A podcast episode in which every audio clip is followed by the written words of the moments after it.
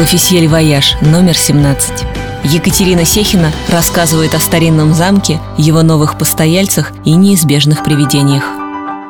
Руфин – маленький валийский город с типичными игрушечными домиками, открытыми каминами и католическими церквями. В городе достаточно мест с историческим прошлым, но куда бы вы ни отправились, в бар или в библиотеку, везде вас спросят «Вы уже бывали в нашем замке?» Замок Руфин сегодня принадлежит семьям Волши и Сенклер. В 1960 году Волши купили его на государственном аукционе. Вступив во владение, Волши получили осыпающуюся с каминных стен штукатурку, прогнившие потолочные балки и засорившиеся каминные трубы. Хорошо сохранился только подвал, где располагались операционные и морг. В замке до середины 20 века находился госпиталь. Осовременивание замков действительно стоит больших хлопот. У средневекового Руфина, правда, было преимущество. В бывшей больнице уже был проведен водопровод, канализация и даже установлен лифт, которым пользуются и сегодня. Во многих крепостях, которые потом продолжили свою карьеру в качестве гостиниц, приходилось пересобирать стены, чтобы, в частности, удобно расположить ванные комнаты рядом с номерами.